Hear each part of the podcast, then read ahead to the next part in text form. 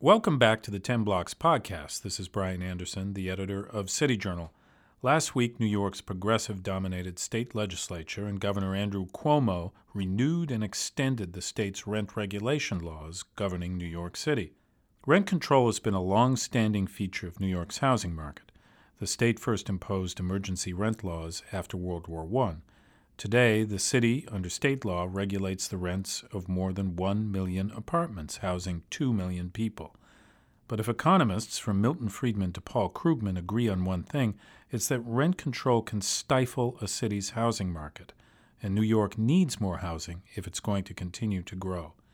Coming up on the show today, we have three City Journal contributors Seth Barron, Nicole Gelinas, and Howard Husock to talk about the new law and what it means for the city.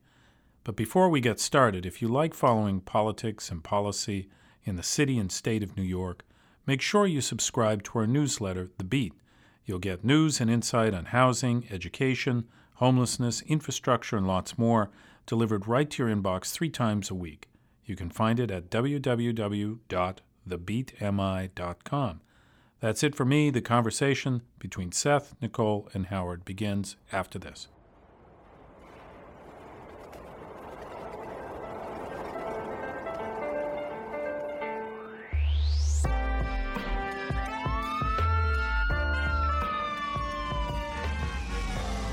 Welcome back to 10 Blocks, the podcast of City Journal. This is your host for today, Seth Barron, Associate Editor of City Journal. New York State has passed some historic, far reaching legislation regarding rents and real estate. Joining me now to discuss the issue are Nicole Gelinas and Howard Husock, both senior fellows at the Manhattan Institute and contributing editors for City Journal. So, this new law is supposed to protect tenants from losing their apartments. That seems pretty unobjectionable. What's what's wrong with it? Well, I can start if you like. The problem is it's a very scattershot way of protecting tenants. A person can live in a rent regulated apartment no matter what their income and no matter what the price of the apartment, below $2,700. So the system shakes out in that 9% of rent regulated tenants make more than $70,000 a year. Certainly doesn't make them rich, but it doesn't really make them in need of a special government program to protect them. And 4% of rent regulated tenants make more than $150,000 a year. And so, what re- rent regulation has always done is it keeps the rent increases to about the rate of inflation every year, and your landlord has to give you a renewal lease in all but a couple extreme circumstances.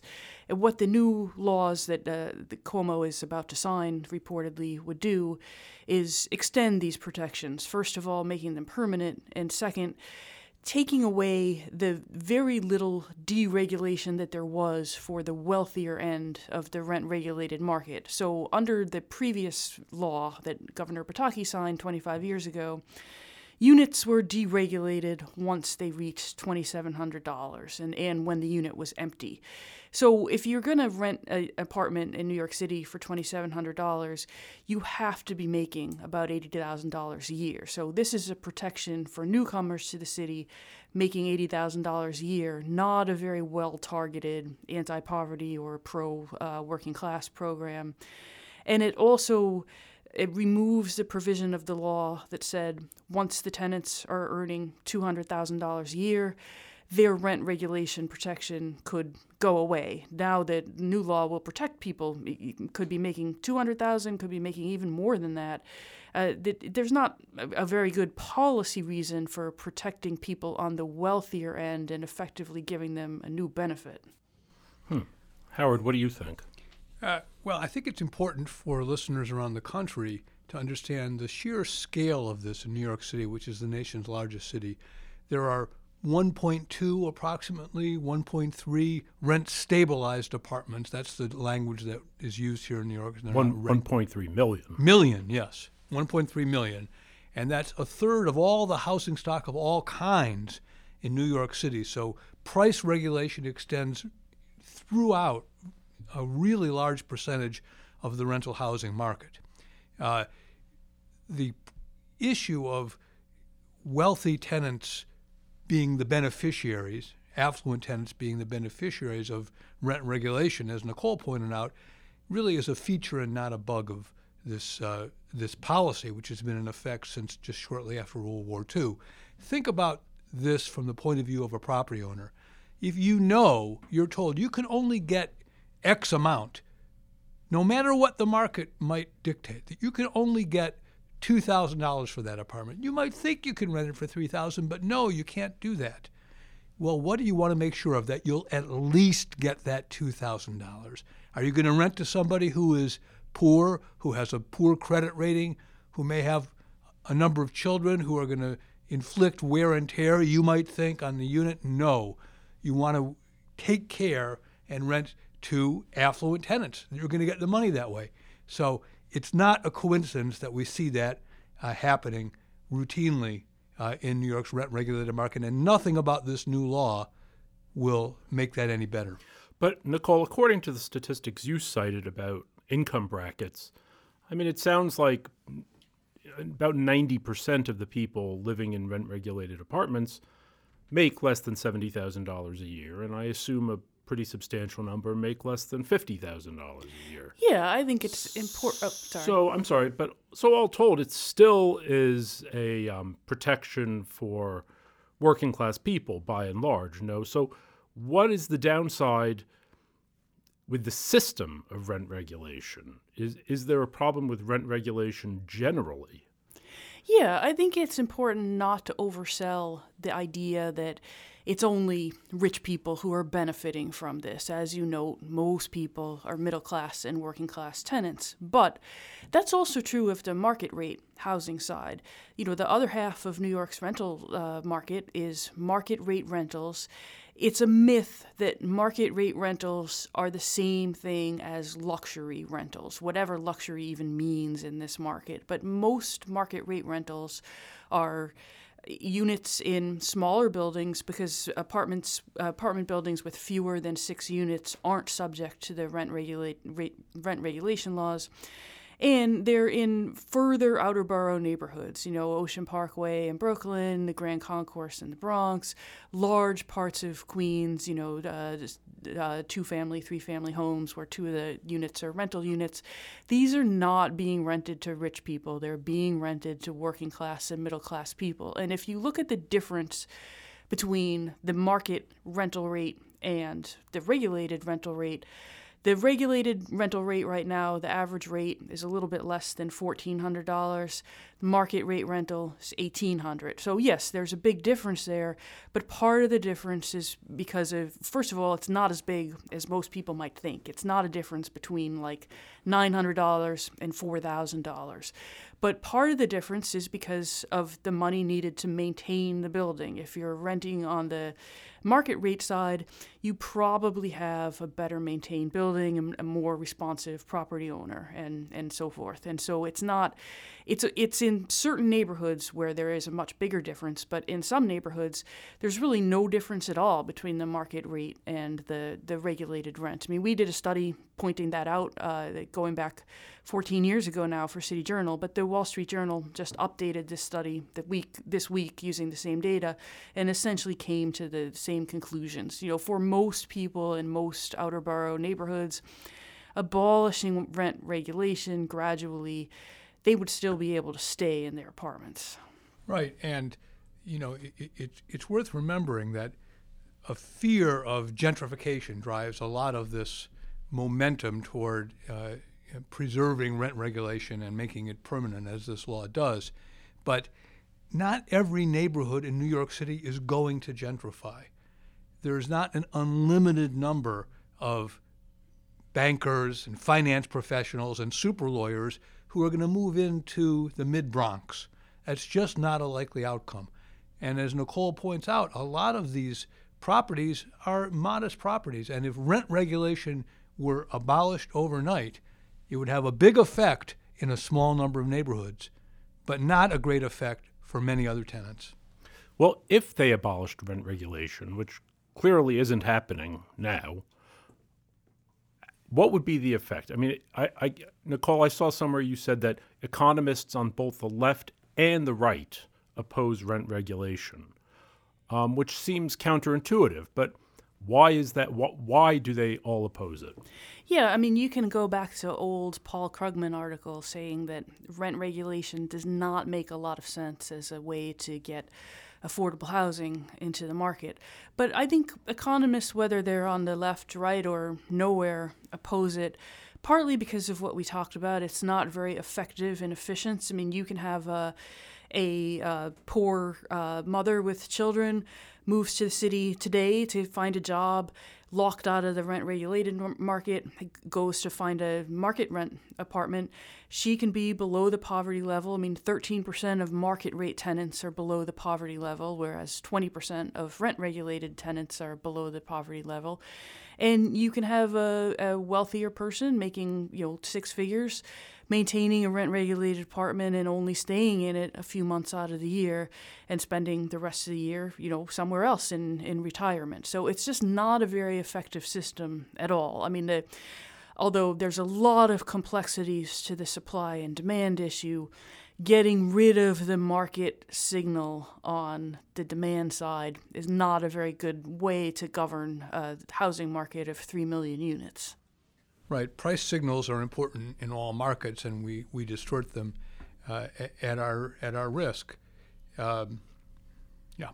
Um, one thing that the new law says is that uh, major capital improvements, which is like when a landlord puts in a new roof or a boiler, say, uh, right now they're allowed to pass that cost on to their tenants.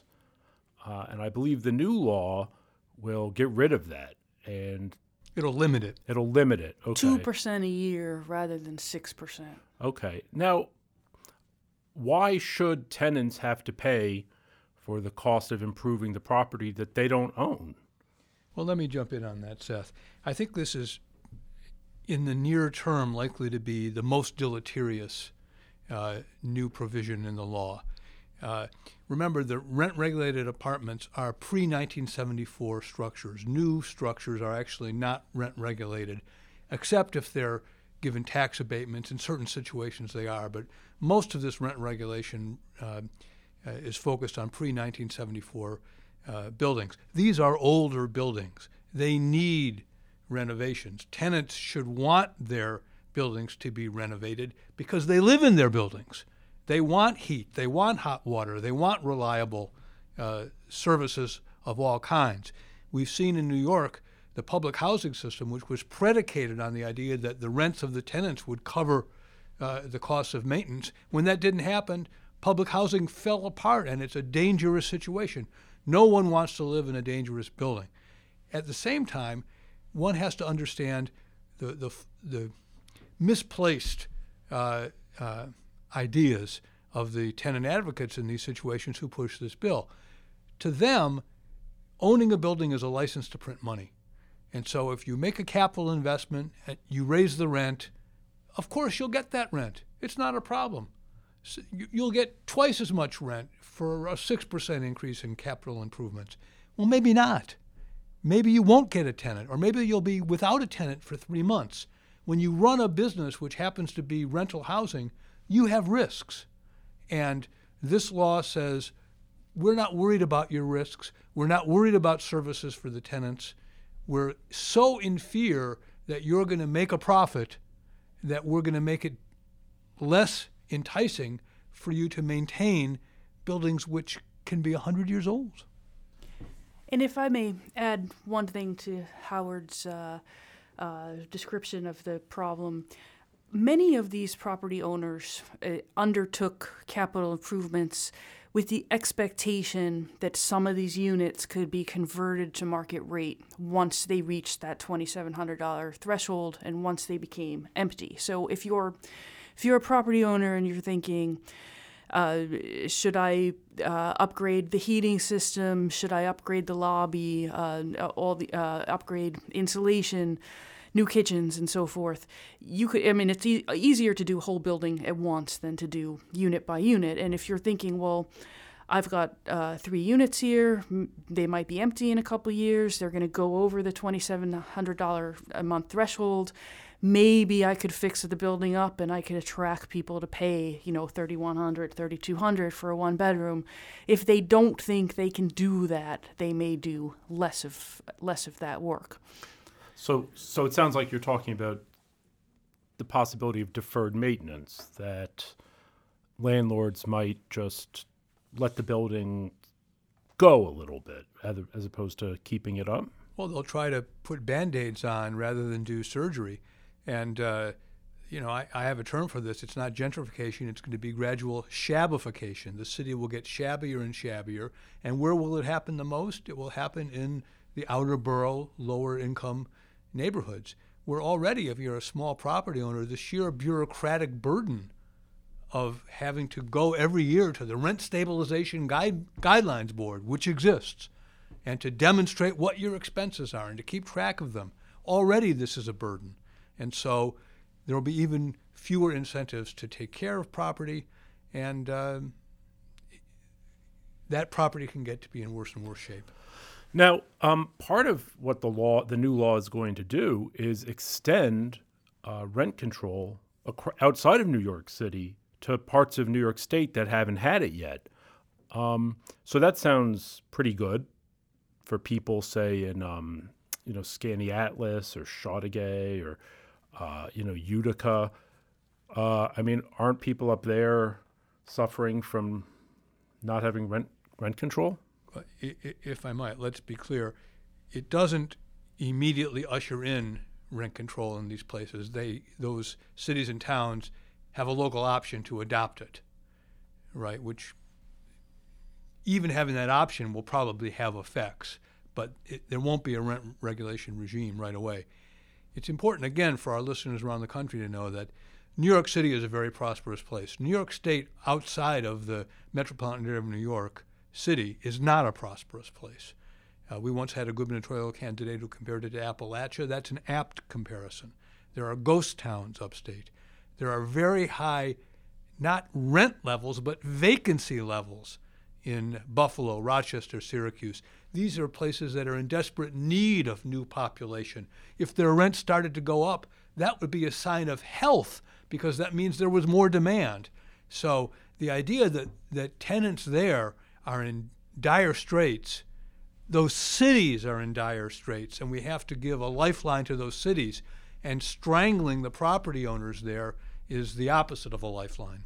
So, will cities like Utica or I don't know, Buffalo or places like Cortland, will they impose rent controls? I wouldn't want to speculate because I know so little about the politics of these places. You know, EJ McMahon would know better. I mean, I assume some will because of the same pressure from the affordable housing voting blocks, but who knows? I guess we'll see. So, back to New York City. Um, we've had rent stabilization for a long rent regulation for a long time here. But because I guess there was a rental emergency after World War II. But things still seem to be pretty bad. Does that mean we need more rent regulation? How, how, how is rent regulation and vacancy, how, how have these things worked together? I mean, maybe we need to, I mean, there was talk about expanding the number of, like, say, apartments that had been deregulated, people wanted to bring them back into regulation. Would that help the housing crisis? Well, it's, it, it's worth keeping in mind that New York City has more subsidized housing, both in terms of a total and a percentage of its housing, than any other city in the United States. It has the largest public housing system of any other system in the United States, any other city in the United States. And yet, we are told that we're in a constant housing crisis. It may be that distorting the price signals and all of that create rather than resolve the housing crisis. But it is also true that we've had a fair amount of new building in recent years, and the most recent data shows that rents are going down in the city. They've been going down between 2 and 3% on average. So this is an unlikely time to say we're in a housing crisis. We may actually have been starting to emerge from that crisis, and this could make it worse. Nicole, any thoughts on that? Yeah, we have a, a rental boom on the higher end market rate side. You know, the, the housing emergency, which has actually been going on since World War One, we had a, a crude version of rent regulation under the Hylan administration because uh, soldiers were coming back, demanding housing. The city was a, um, the city was resource constrained and trying to recover from the war. It couldn't build quickly enough, and unfortunately, a lot of people were left widows with children, and so there was tremendous economic and social pressure to keep their their rents down. It went away for a while, and then it came back after World War II, and it's been through various iterations since then. Uh, but it, the emergency is defined if the vacancy rate is below 5%, which it always is. I mean, other people might consider that sign of a pretty healthy market with just frictional uh, sort of changeover of apartments. But at the higher end, if you're going out and you want to rent an apartment for above $3,000 a month, you can go out and you can sign a lease today and you can move in today in any one of hundreds of vacant units. There's no rental emergency. But the problem is because of the city's construction costs, because of land costs, because of the cost of keeping up a building and everything else, and no one's going to build new rental housing below $3,000. Like the economics just don't work. So the hope is that as we build more apartments at the higher end, that relieves pressure on the lower and middle end. But it's just like anything else. To the extent that the prices are artificially kept low, there's always going to be huge demand for below market rate housing. I mean, just like you can't, you know, you can't find a single family home out in the Long Island suburbs for like under $600,000. I mean, if suddenly someone puts a whole bunch of houses on the market for 150,000, there will be overwhelming demand for that and you would have a housing emergency in that part of the market. I wonder if part of the reason why there's so little um, why the vacancy rate is so low is I mean, say you have a two bedroom apartment and you're only paying $1200 for it for whatever reason but you're just by yourself because your spouse died or your kids moved away, well, there's not that much incentive to move out, is there? That's a big factor in rent stabilized apartments, and rent stabilized tenants do stay longer on average than those in market rate units because they have a good deal, right? They've hit the rent stabilization lottery, and if they were to leave their unit, they'd be out in the cruel world and they, they didn't want to go out there. So they tend to overconsume housing. That means they have empty bedrooms. And that means that young households that want to get a foothold in the city, like those Nicole was describing before, who may be of modest means, are blocked from entry. And their situation differs fundamentally from most people who are aging in place in America. If you're aging in place in that small ranch house on Long Island, as your property taxes go up because the schools need to be renovated and taxes were raised, you start to say, maybe it's not worth it for me to stay in this house anymore. Maybe I'm going to sell it, earn some some profit on the sale, and move to a lower tax jurisdiction. But if you're in New York City, you have none of those incentives. And so the healthy turnover that actually keeps a city vital and dynamic is diminished, is capped here in New York. And surprisingly, New York City has the lowest turnover rate of any of the top 10 metropolitan areas of the city. If you can make it in New York, you can make it anywhere, but you can't get into New York. It's hard. So, what is um, what are all of these changes going to do for the future of New York in terms of, say, new construction, uh, which won't come under rent regulation anyway? Is is it, is there going to be an impact? Because I saw in the New York Times that all of the developers are really mad about the new law, but I can't really figure out why. I don't think there'll be much of an impact on new construction. I think the bigger risk to new construction is if we have a recession and that market just becomes oversaturated, that there are only so many people who can afford a higher end apartment. And once once they have finished marketing that segment of the city's population, there's just they're just cannibalizing their own tenants and comp- these buildings competing against each other, which is healthy. But at some point, you know, the, it, it gets into a cyclical problem for them. And I think the other risk to new construction is construction costs for a variety of reasons, and also the cost of land. So I just had a good idea. Why don't the developers build um, build housing for like low income people or young people just moving to the city? Wouldn't that be a good way to um, offset the problem of people inhabiting these older rent stabilized buildings? it, it, would be a good idea, and you can't rule that out. Uh, regulation makes that more difficult. We at the Manhattan Institute published a, a, really good paper by an architect here in the city named Mark Ginsberg a few years ago about micro units and talking about how you know, younger people are willing to live in very small apartments with shared kitchens and that kind of thing, but regulation makes it very difficult to build them in New York. Uh, if you had a deregulation of zoning and those kind of rules, it, it's possible that the private sector would step in. But the combination of high construction costs, restrictive zoning, and what I would call the signal effect of rent regulation. If they did this, what else might they do? Mm. That's a little bit far fetched, but you can't rule it out. Does tend to damp down new construction, I think. Howard, you've talked about the housing ladder. Mm. And what is that? Well, I have a view of the whole American housing market, which sees different structures in different neighborhoods, different types of structures, different types of neighborhoods, as a ladder from uh, people from neighborhoods of modest means to higher income that people can climb as their fortunes uh, improve, or they can be content on a rung of the ladder if if that's a good neighborhood and they want to stay there. Uh, and so, the housing ladder always was predicated on there being uh, apartments with small units, two family houses, three family houses, four to nine family uh, apartment buildings, gradually going up to single family houses on large lots. To the extent that you exclude, make difficult to build uh, different types of structures that will be priced at different levels, then people are stuck. And we see a lot of people that do get stuck, and that creates the, the demand for rent regulation as a substitute. Hmm.